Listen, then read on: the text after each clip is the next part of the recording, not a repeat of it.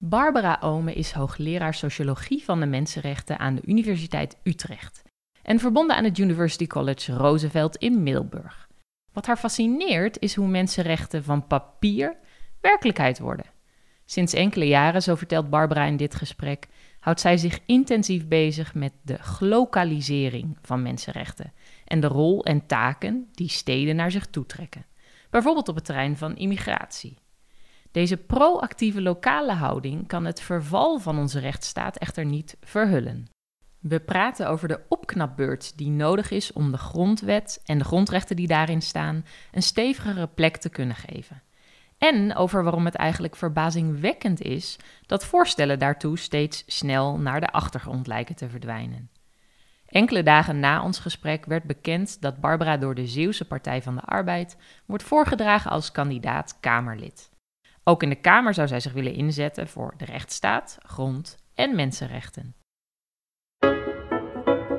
Dit is Ons Goed Recht, de Nederlandse podcast over grondrechten. Ik ben Ingrid Leijten, universitair docent staats- en bestuursrecht aan de Universiteit Leiden. En ik ga op onderzoek uit naar de hedendaagse rol en betekenis van onze meest fundamentele rechten. Ik praat met experts uit de wetenschap en praktijk en samen met hen probeer ik antwoorden te vinden op vragen als: wat kunnen grondrechten? Wat niet? En hoe vertalen we ze van papier naar de werkelijkheid? Welkom Barbara. Leuk om vandaag met jou te praten over grondrechten en jouw uh, werk met betrekking tot die belangrijke rechten. Jij bent hoogleraar sociologie van de mensenrechten en dat suggereert al een bepaalde fascinatie. Waar zit die fascinatie in voor jou? Nou, mijn fascinatie met grondrechten is in de eerste plaats denk ik toch de belofte in grondrechten. Dat idee van vrijheid, gelijkheid, broederschap. Uh, toch wel, zou het een hele mooie wereld mhm. zijn als um, alles wat we op papier hebben vastgelegd ook werkelijkheid zou worden. Dus ik vind die belofte vind ik fascinerend. Daarnaast toch ook wel het feit dat we erin geslaagd zijn om met z'n allen dit uh, af te spreken met elkaar. Mhm. Dus dat de universele verklaring voor de rechten van de mens, dat alle landen ter wereld eh, dat document toch hebben ondertekend, bijvoorbeeld. En ook als je kijkt naar, naar de grondwet, dat, dat, dat alle partijen, van links tot rechts, waar mensen ook vandaan komen, het erover mm eens zijn van nou, dit, dit zijn rechten die we, die we allemaal hebben.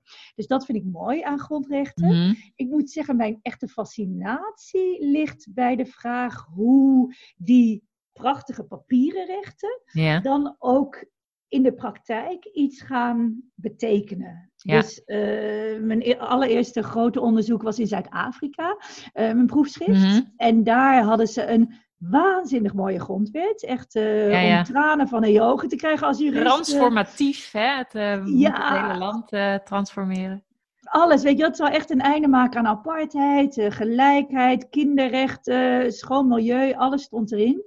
En mijn, mijn, mijn, proefschrift toen en mijn onderzoek ging echt over de vraag van oké, wat betekent zo'n grondwet nou in een stoffig dorpje, hoog in de bergen, mhm. waar de stamhoofd het scepter zwaait. In hoeverre maakt het daar nou verschil? En wat maakt nou dat het dat verschil maakt? Dus ik ben toen, ja, heb ik echt, echt antropologisch onderzoek gedaan. Ehm, uh, een paar jaar naar, uh, ja, bijvoorbeeld vrouwen die dan op de radio opeens hadden gehoord van hé, hey, we hebben gelijke rechten. En die dan toch naar de, de rechtbank kwamen, de, de buitenrechtbank mm. tussen de bomen. Van hé, hey, betekent dat nou dat wij ook een stuk grond kunnen hebben? Ja. Dus dat, dat, dat, dat is mijn grote fascinatie. En dat is eigenlijk ook altijd gebleven. Ik was vanochtend fiets ik ehm, hier in Middelburg, door onze oude binnenstad. En ik zag iemand in een rolstoel op die klinkers um, heel makkelijk de stoep opkomen. Mm omdat die stoep plat was gemaakt. En dan ga ik in mijn hoofd dus helemaal terug naar uh, het tekenen van het VN-verdrag handicap, uh, de ratificatie van dat verdrag door Nederland, alle debatten in, in de Kamer, dat gemeenten nu voorzieningen moeten nemen voor mensen met een beperking. En dan denk ik van ja, het feit dat de gemeente Middelburg nu eindelijk deze stoep heeft gefixt, heeft te maken met dat verdrag. Dus die, die mhm. processen, die, uh, die fascineren mij. Ja, En die, die zie je dus ook als je hè, expert bent op dat terrein. En dan kun je het ook terugvoeren op die consensus die we hebben samengebracht. Ik vind het wel mooi dat je dat op een, op een positieve manier ziet. Hè? Want je kunt met een mensenrechtenbril natuurlijk ook altijd kijken naar wat er nog niet is. En welke, nou ja, welke dingen er nog moeten gebeuren. Maar inderdaad, als je om je heen kijkt, zie je ook veel dingen die er misschien zonder uh, mensenrechtenconsensus niet waren geweest. Ja. Wat, wat, ik nou ook wel fascinerend vind, um, uh, ik heb natuurlijk een beetje gelezen eh, over jouw werk en een concept wat daarin voorkomt is de globalisering of, of of human rights. En dit heeft iets te maken met zowel uh, internationalisering als ook het lokale niveau. Kun je misschien vertellen wat dat concept inhoudt? Natuurlijk. Het is natuurlijk een heel lelijk woord, globalisering. Ik heb het zelf verzonnen, maar iedere keer als ik het uitspreek, denk ik van ja, het is, uh, het is niet het mooiste woord, maar het duidt wel op, um, denk ik, echt een beweging die je mm. nu ziet. Um, waarbij je steeds meer ziet dat, dat, dat, dat internationale belangen en vraagstukken ook lokaal worden, mhm. worden opgepakt. Ehm, en, en, en, vaak zelfs waarbij de natiestaat gewoon een beetje aan de zijkant uh, wordt, wordt gelaten. En um, ik, ik, denk dat, dat dat een interessante en goede beweging is. Ik mhm. ben een enorm fan van Eleanor Roosevelt. En die zei altijd van, uh, waar beginnen mensenrechten? In kleine plaatsen, zo mhm. klein dat niemand ze op de kaart kan zien. En als ze daar niks betekenen, dan betekenen ze ook nergens uh, iets. Dus ik denk dat dat oppakken van mensenrechten um, op lokaal niveau, dat dat, dat, dat, dat uh, beloftevol is. Um, en ook de enige plaats waar het kan. Als je nu kijkt naar bijvoorbeeld klimaatverandering als enorm vraagstuk waar we, waar we als mensheid uh, iets mee moeten, dan kan dat alleen maar in iedere keuken, iedere straat, op lokaal niveau. En op het moment dat, dat het daar gebeurt en daar begint, kan er ontzettend veel. En dan heb je ook een soort draagvlak voor die uh, doelen om daar naartoe te werken. Dat je niet hebt als, nou ja, als het allemaal van, uh, van, van, boven komt. Ja, dus, dus het is dat, een beetje, uh, beetje bottom-up benadering ook van grondrechtenbescherming bottom-up benadering, maar, maar waarbij dus wel je eigenlijk een bondje hebt tussen mhm. lokale overheden en, en internationale doelen. Dus ik ben enorm gefascineerd door de beweging van, van mensenrechtensteden. Ja, uh, ja. Die zeggen van, nou ja, wij gaan lokaal met die mensenrechten aan de slag. Dus bijvoorbeeld uh, rechten van mensen met een beperking. Um, wij gaan helemaal niet wachten op wat er nationaal gebeurt. Wij gaan ervoor zorgen dat onze straten toegankelijk zijn, dat onze kinderen samen naar school gaan, um, dat we goede sociale voorzieningen hebben voor mensen met een beperking. Ja. Dus die, die, die beweging, die, um, ja, die heb ik globalisering genoemd. Mm -hmm. En uh, ja, je ziet dus eigenlijk een soort samengaan van het lokale en het internationale steeds meer. Ja. Ja, interessant. Ja, want die mensenrechtensteden, dat is ook echt een, een trend. Zit dat, dat, wat je nu noemt, die ontwikkeling, heeft dat ook iets te maken met het universele van mensenrechten enerzijds, maar tegelijkertijd het besef dat ze op verschillende plekken toch verschillende dingen betekenen? Ja, dat, dat, dat, dat denk ik wel. Eh, wat jij zegt, eh, het is, wat, wat ik heel fascinerend vind, is hoe steden elkaar vinden in mm-hmm. gemeenschappelijke doelen. En ook het feit dat dat niet alleen maar super progressieve steden zijn, maar ook nou ja, allerlei kleuren, allerlei, uh, allerlei achtergronden. Die aan de ene kant gewoon echt zitten met problemen. Gewoon met, met, met ja. uh, armoede, met mensen die op straat slapen, met um, polarisatie. En ze zoeken ook niet alleen pragmatische oplossingen, maar ook mm-hmm. eigenlijk een normatieve basis. Ja. Op basis waarvan ja, ja. ze kunnen, kunnen handelen. En die normatieve basis, die zit natuurlijk in die mensenrechtenverdragen. Dus daar, um, uh, daar, daar zie je dat Utrecht en Wenen en Nuremberg mm -hmm. en mhm. Barcelona en Parijs, dat die elkaar vinden. Um, aan de ene kant om gewoon tips uit te wisselen van hoe uh, zorgen we dat het leven voor onze burgers beter wordt. Maar mm -hmm. ook op, op basis van die gedeelde taal die de mensenrechten en, en grondrechten toch ook echt uh, zijn. Vormen, ja. Ja, vormen. Het doet mij ook denken aan nou, een belangrijke Nederlandse kwestie. Een aantal jaar geleden was er veel discussie over bed, bad en brood. Ik probeer dat ook altijd aan internationale studenten uit te leggen. En als je dan die, die titel of die naam uh, vertelt, dan hebben ze eerst geen idee waar het over gaat. Maar dat ging dus over ongedocumenteerde vluchtelingen, asielzoekers. En of die nou wel of niet recht hadden op een ja, minimum sociale bescherming. Hè. We, Nederland is toen veroordeeld door het Europees Comité Sociale Rechten. Vervolgens werd dat op nationaal politiek niveau niet al te serieus uh, opgepikt, omdat uh, dat oordeel ook niet juridisch bindend was, et cetera. Uh, en toen zag je eigenlijk dat de steden daarmee dus wel aan de slag gingen. En dus eigenlijk vanuit zichzelf probeerden die bescherming te bieden. Nou, volgens mij is dit ook iets wat misschien een beetje de aanleiding was voor een onderzoeksproject waar jij druk mee bent. The Cities of Refuge. Um, hoe, hoe, zit dat? Wat, wat voor een rol speelt deze ontwikkeling met name uh, in die hoek? Ja. ja, misschien eerst iets over Bidbad Brood en dan Cities mm. of Refuge, want dat kwam um, ergens ook ergens anders vandaan. Nee, Bidbad Brood is natuurlijk, uh, was, was een hele fascinerende discussie, want daar zie je, zag je eigenlijk het verschil tussen wat, wat je nationaal op het moment ziet. Vaak veel polarisatie, mhm, politieke mhm. discussies. En steden um, waar burgemeesters zoiets hebben van ja, wij gaan hier geen mensen onder de brug laten slapen. En dat is natuurlijk het, het, het, het probleem met uh, ongedocumenteerden.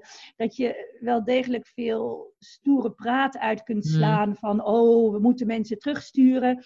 Maar voor een deel gaat het om mensen die niet terug kunnen, waarvan de, de landen ze niet terug willen. Dus dat is echt een enorm humanitair drama. En, en als je uh, nou ja, die, uh, in de stad woont, die mensen kent, dan, dan, dan zie je dat drama ja, ook. Dus, um, dus daar zag je echt een beetje dat bondje waar we het net over hadden, waarbij ja, steden, die, die, ook die internationaal rechtelijke uitspraken en ook de allerlei VN-comité's, die waren ook heel zorgelijk erover toen. Ja.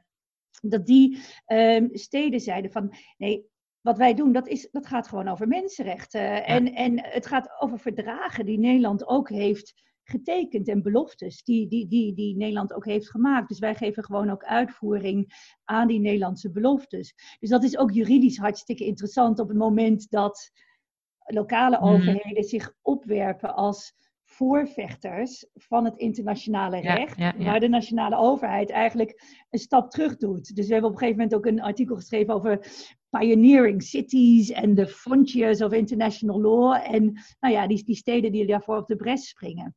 Dus dat, dat, dat, um, die, dat brood ik deel met jou dat dat ook echt, echt interessant is. En voor de mensen om wie het gaat ook um, een belangrijke ontwikkeling.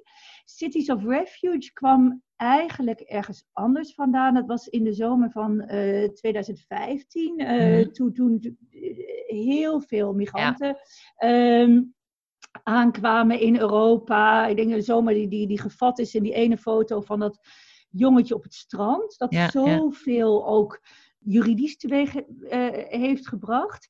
Ja. En het was natuurlijk een situatie waar je enorm um, zorgelijk kon zijn en kon somberen.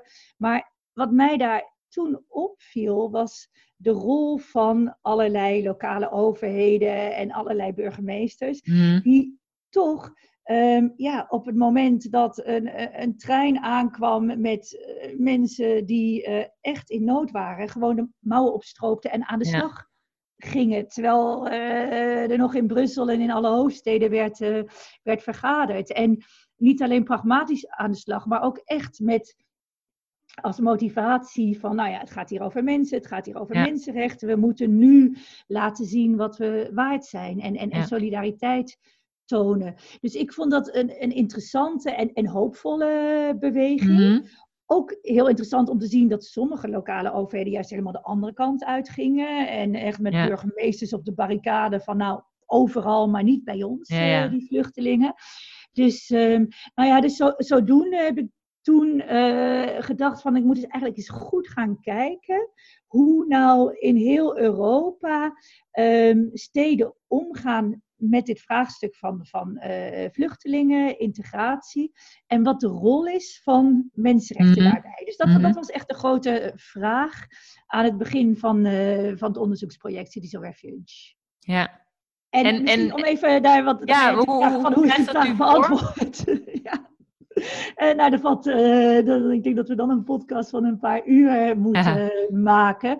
Maar uh, wat, wat in elk van de afgelopen drie jaar, wat, wat we hebben gezien met, met ons hele mhm. onderzoeksteam, is dat deze beweging zich alleen maar door heeft gezet. Ja. Steeds weer zijn er voorbeelden van uh, lokale overheden die ook eigenlijk steeds um, meer en steeds meer uitgesproken afstand nemen van mm. restrictief nationaal beleid. Ja. Dus ik denk bijvoorbeeld aan Barcelona, waar de burgemeester um, op het moment dat er echt een boot liep te dobberen op de Middellandse Zee. En niemand wilde, zei van, nou ja, wij zetten onze uh, haven wel open. Net zoals de burgemeester van Palermo, ook al waren ze daar nationaal niet mee eens. Dus er zijn steeds voorbeelden van, van steden die dat doen, die dat ook steeds meer uh, met een internationaal rechtelijke basis ja, ja. Dus dat, dat, dat, dat is hartstikke interessant. En, en waarbij je ook ziet wat, ja, gewoon de reality check die komt met het, met het lokale. Dus bijvoorbeeld nu in Nederland hebben we die discussie over 500 vluchtelingenkinderen uit mhm. Griekse kampen. Ja. Waarbij Griekenland heeft, ja, die heeft echt de, de noodklok geluid. En uh, die noodklok is al, al, al, heel vaak geluid, maar nu mhm. echt heel hard. Uh, met de vraag aan de rest van Europa van nou, neem nou 1600 kinderen uh, die hier zonder ouders zitten op, want we kunnen het echt niet aan. En, en, en het is behoorlijk heftig, die, die omstandigheden. Nou, en dan heeft Luxemburg en België en Duitsland en Frankrijk, Ierland, die hebben allemaal ja gezegd en Nederland niet. Mm gaat om uh, die, die 500. En dan heb je dus inmiddels 100 gemeenten, is het volgens mij vandaag de teller. 100 gemeenten die allemaal um, een petitie sturen aan de nationale overheid. Van doe het alsjeblieft toch. En dat zijn helemaal niet alleen maar linkse gemeenten. Het zijn ook niet alleen maar grote gemeenten. Het is echt all over the board. En um, die ook zeggen van nou ja, als die kinderen komen, um, wij, wij, willen ook echt mhm. wel iets doen. Dus je hebt een combinatie van het benadrukken van het, het humanitaire drama, maar ook heel pragmatisch zeggen van nou, bij ons kunnen echt wel tien kinderen terecht. Uh, En we weten de plekken we weten waar, waar het en, kan. Ja. Dus het is ook weer voor mij um, ja, dat, je, dat je dat menselijke gezicht eh, eigenlijk veel meer ziet in wat lokale overheden nu doen dan wat je vaak nationaal ziet. Ja, ja dus, dus zowel eigenlijk de, de problemen, die, die zie je op nationaal niveau natuurlijk veel directer, die ongedocumenteerde die er zijn.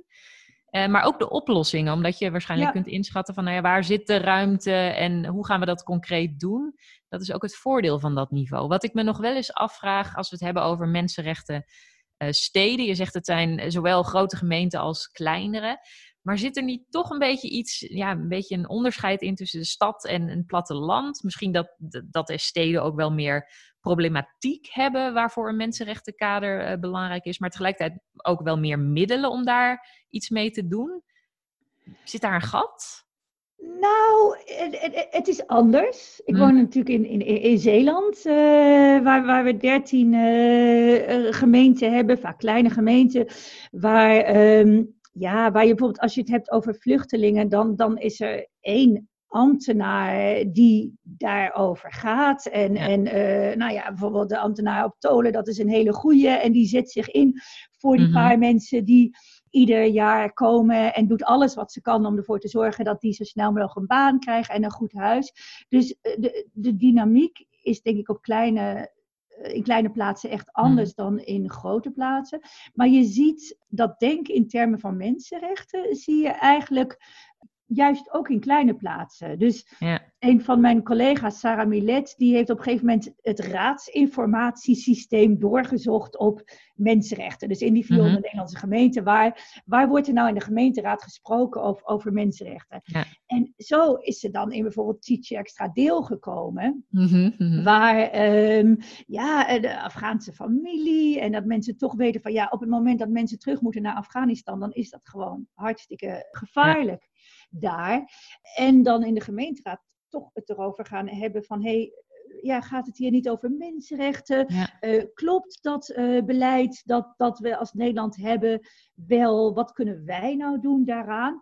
Dus het is, ehm, nee, het is niet, echt niet alleen maar de grote, de grote steden. Het is wel zo dat de grote steden het ook meer aan de grote klok hangen. Mhm. dat, dat, zie je wel echt. In hun city marketing uh, precies, ook, uh, precies, het ook gebruiken. Allemaal prachtige namen. Solidarity cities, fearless cities, mm. uh, cities of refuge. Nou ja, dus dat, daar, daar zijn de grote steden uitgesproken naar in. Ja. Nou, goed om te horen. Het, het is een wereldwijd fenomeen. En toch vraag ik me ook wel af of het nou nog een beetje een specifieke betekenis heeft in Nederland. Uh, ik heb het er al eerder over gehad. De grondrechten uit de Nederlandse grondwet zijn wat zwakker. We hebben misschien niet zo heel veel uh, symbolisch gezien met, met een grondrechtenkader. Um, zie je dat nou juist dat, dat dit daar ook aan bijdraagt? Aan die verbetering van die werking toch van grondrechten op begrijpelijk niveau? Nou, het valt mij op dat veel Nederlandse steden hiermee bezig zijn. Dus mhm. die, zeg maar, die beweging van de mensenrechtensteden, daar zitten echt eh, een aantal Nederlandse steden ook echt in de, in de voorhoede. Ook, ook internationaal, uh, binnen de VN, binnen de Raad van Europa. Dus dat, dat leeft in Nederland ook wel echt.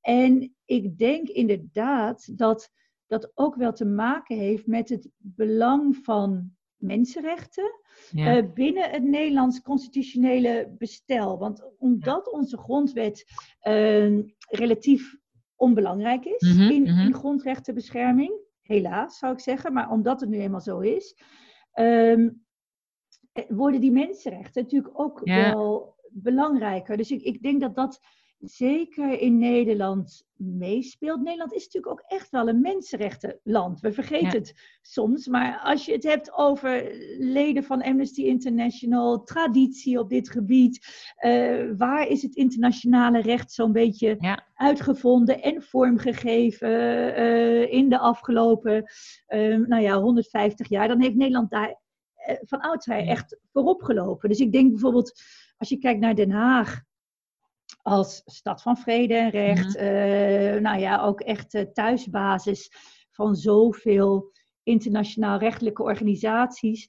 Dat het eigenlijk ook wel logisch is om dan eh, ja, dat ook door te trekken in het stedelijk beleid. Het, is zou natuurlijk een beetje gek zijn als in Den Haag nou ja, het de hele tijd gaat over mensenrechten, mhm. maar een enorme kloof is tussen de, de, de Schilderswijk en de uh, rivierenbuurt, of wat je uh, hebt. Uh, ja. Ja, ja, dat is interessant. Want eh, juist misschien dus wel omdat onze nationale grondrechten niet heel prominent zijn, weten we misschien gemiddeld wel iets meer van internationale rechten. Ik vind dat je dat ook wel merkt als je in het buitenland bent. Hè. Eerst zeggen ze nou, dat kan toch niet dat jullie geen eh, constitutionele toetsing hebben. Maar uh, vervolgens weten we heel veel van het EVRM, hoe dat werkt, wat daar allemaal uit volgt. En nemen we dat ook heel serieus, omdat ons systeem daar wel een beetje toe dwingt ook. Um, en, en toch, hè, en toch uh, kunnen we zeggen dat dat misschien ook niet ideaal is. Dat onze grondwet er soms een beetje tussenuit glipt. En jij hebt dat, wat mij betreft, heel treffend omschreven als grondwetfobie. En daar zit ook een beetje uh, grondrechtenfobie achter. Wat bedoel je daarmee? Nou, um, Willem Witteveen had het altijd over het huis van de rechtsstaat. Mhm. En ik denk dat als je de grondwet ziet als huis van de rechtsstaat, dat dat huis hartstikke vervallen is. Dat mhm. het echt allemaal gaten en met duct tape aan elkaar hangt. En dat er hele stukken missen. Dus dat, dat, dat, dat huis van onze rechtsstaat is vervallen.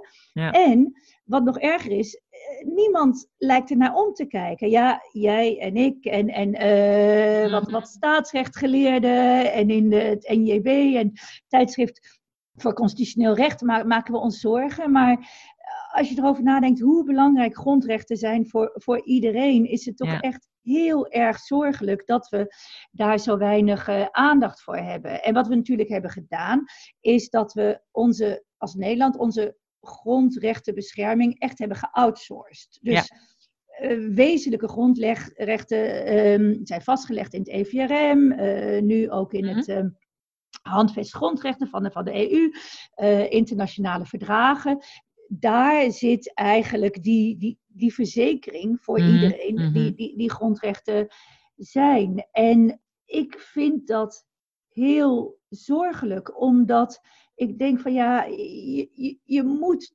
toch, wat dat betreft, echt je huis op, eigen huis op orde hebben. Om een aantal redenen. Ik denk dat je ziet in Nederland toch, denk ik, in allerlei uh, beleidsbesluiten die mensen treffen, Mhm. een gebrek aan aandacht voor grondrechten. Dus misschien kunnen we zo nog over corona hebben. En daar, daar Ja. zie je dat denk ik bijvoorbeeld heel sterk.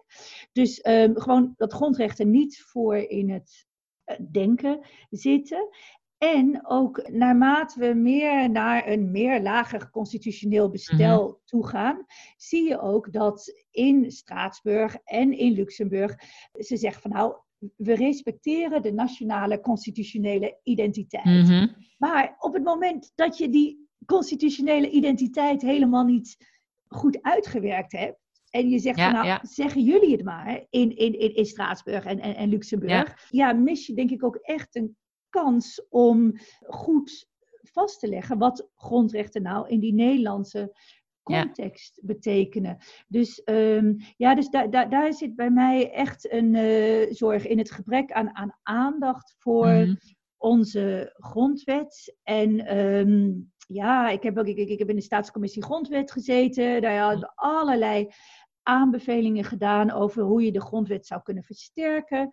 Er ligt nu weer dat rapport van de commissie Remkes. En Mhm. ik heb altijd het idee dat het in een of andere stoffige la verdwijnt. Alsof het iets is wat geen urgentie heeft. Ja. Terwijl, ja, je weet je, met je verzekeringspolis, je kijkt die toch ook af en toe na. Mhm. Omdat, het, omdat het zo ontzettend belangrijk is. Dus, Ja. ehm, dus dat, nee, dat, dat, dat fenomeen, dat, dat noem ik grondwetfobie. En ik denk dat het, nou ja, dat, dat, dat ook echt heel belangrijk Ja. is om ehm, iets aan te doen. Echt.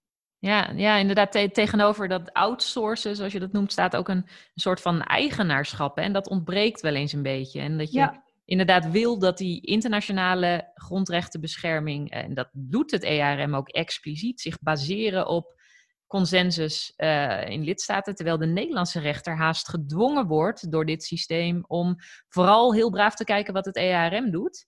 Daar vooral ook niet te veel schepjes bovenop te doen. En dus zich niet de vraag stelt: wat vinden wij dat we binnen Nederland als, ja, als niveau van grondrechtenbescherming willen hebben? Uh, maar meer kijkt naar wat, wat kan ik uh, vinden in die rechtspraak en wat niet. En dat is, dat is ja, toch een, een gemis. Ook al functioneert het in, in veel gevallen best heel goed. En is die standaard natuurlijk die het EVRM zet ook helemaal niet zo minimaal in de praktijk. En ja. raakt het aan heel veel terreinen. Maar echt een eigen de blik op die grondrechten ontbreekt dan een beetje.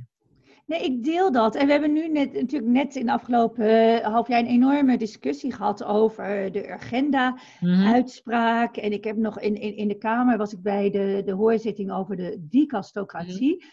En daar gaat het dan de hele tijd over van ja, uh, wat belachelijk dat, dat de, de, de rechter toetst aan artikel 2 EVRM en uh, waarom gebeurt dat? En artikel 2 EVRM, het recht op leven, dat is natuurlijk omdat wij het recht op leven niet in onze grondwet ja. vast hebben gelegd. Wat toch, als je erover nadenkt, best wel vreemd is voor zo'n wezenlijk, mm -hmm. Wezenlijk recht. Dus, dus ik, ik snap ook echt nooit al die mensen die uh, ja, ook de nadruk leggen op het nationale en het belang van het Nederlandse. Dat ook die mensen zo weinig aandacht hebben voor dat vervallen huis van, van die grondwet ja. van, ons en, en, van ons. En hoe ontzettend belangrijk het is om dat um, nou ja, op te knappen. Ja, ja dit, dit, we zijn benieuwd, uh, denk ik ook allemaal wel, wat de huidige crisis daar uh, nog mee gaat doen. Want het wordt misschien nu wel wat duidelijker dan het normaal is, hoe vervallen dat huis is. Uh, jij begon er net al over. Hoe zie jij die spanning? Nou, ik, ja, ik, je weet dat ik een vrolijk iemand ben, maar ik word hierover ook best wel zorgelijk. Dus uh, zeg maar de, de verhouding tussen de coronamaatregelen en, en, en de constitutie. Kijk, mm. ik denk tweeënhalve maand geleden, drie maanden geleden, toen was het natuurlijk echt een enorm urgente situatie. En dan, nou ja, je hebt een bloedend iemand, je, scheurt hem een mouw los en, en, en je gaat mm-hmm. dat, um, die wond verbinden. Maar nu zijn we tweeënhalve maand verder en we zitten eigenlijk nog steeds met dat noodverband. En als je kijkt wat landen om ons heen hebben gedaan, die, die hebben allemaal uh, gewoon een nette coronawet aangenomen. Mm met daarin van, nou ja, welke grondrechten zijn beperkt, op welke gronden, hoe is dat proportioneel, hoe lang duurt dat? En, en ik denk dat het ook ontzettend belangrijk is om te doen, want, want er zijn echt maatregelen genomen die heel diep mhm. ingrijpen in ons persoonlijke levenssfeer. En die misschien ook, ook nodig waren, maar waarbij je juist die belangenafweging, die komt met een grondwettelijk kader, dat je die belangenafweging netjes wilt maken. En wij hebben natuurlijk alles, of wij, Nederland alles in, in noodverordeningen geprobeerd. Ja. staat in die noodverordeningen staat noodbreekt wet als een soort kreet waarvan ik denk van ja, uh, wat is de weging daar nou geweest? En natuurlijk, als het, uh, nou ja, in die urgentie, in de heat of the mm. moment, prima. Maar het feit dat dat nu al 2,5 maand zo is, dat vind ik zorgelijk. Kijk, ik, vaak als ik met studenten ook, ook, ook zeg maar binnen het vak staatsrecht heb over de balans die je zoekt in, in het staatsrecht, dan, dan zeg van ja, het gaat eigenlijk over een effectieve staat. Dat is het eerste. De staat moet natuurlijk hier ook mm. mensen beschermen. Zeker. Maar in die driehoek is een andere poot is toch de democratische legitimatie. Dat wat die staat doet ook dat daar uh, mensen vanuit allerlei hoeken op hebben meegekeken, ook om dat draagvlak te creëren. En als derde hoek van de driehoek ook de, de, de grondrechten. En dat wat die effectieve staat doet, wat nodig is. En wat een meerderheid misschien ook belangrijk vindt, dat dat niet te veel inbreekt op individuele rechten. En die, die balans die moet je mm. altijd zoeken. En ik vind zelf in de coronamaatregelen dat, het, dat die veel te ver doorgeslagen is naar de effectieve staat. En dat ehm, bijvoorbeeld ook die, die democratische besluitvorming. Mhm als je een coronawet zou hebben, dan gaat zo'n wet door het parlement en die kan daar dan over meepraten over al die maatregelen. En als je op een of andere manier ook binnen die veiligheidsregio's wel die democratische controle van de gemeenteraden, mm. de provincie, als je dat net, net erin regelt, dan, nou ja, dan vergroot je ook draagvlak. Dus dat is één ding. En waar het gaat over grondrechten. Ja, bijvoorbeeld Mark Rutte die zei op een gegeven moment van ja, kijk, voor de, de godsdienstvrijheid, dat staat in de grondwet. Dus dat mhm. moeten we, uh, daar moeten we echt apart naar kijken. En toen dacht ik van ja, maar het recht op privacy staat toch ook ja, in de grondwet? Ja. Er, staat zoveel, al, al die Alles gaat over grondrechten. Alles gaat over grondrechten. Dus waarom nou net alleen het, het, het, um, de, de geloofsvrijheid eruit nemen als iets waar, waar, waar je echt goed over na moet denken.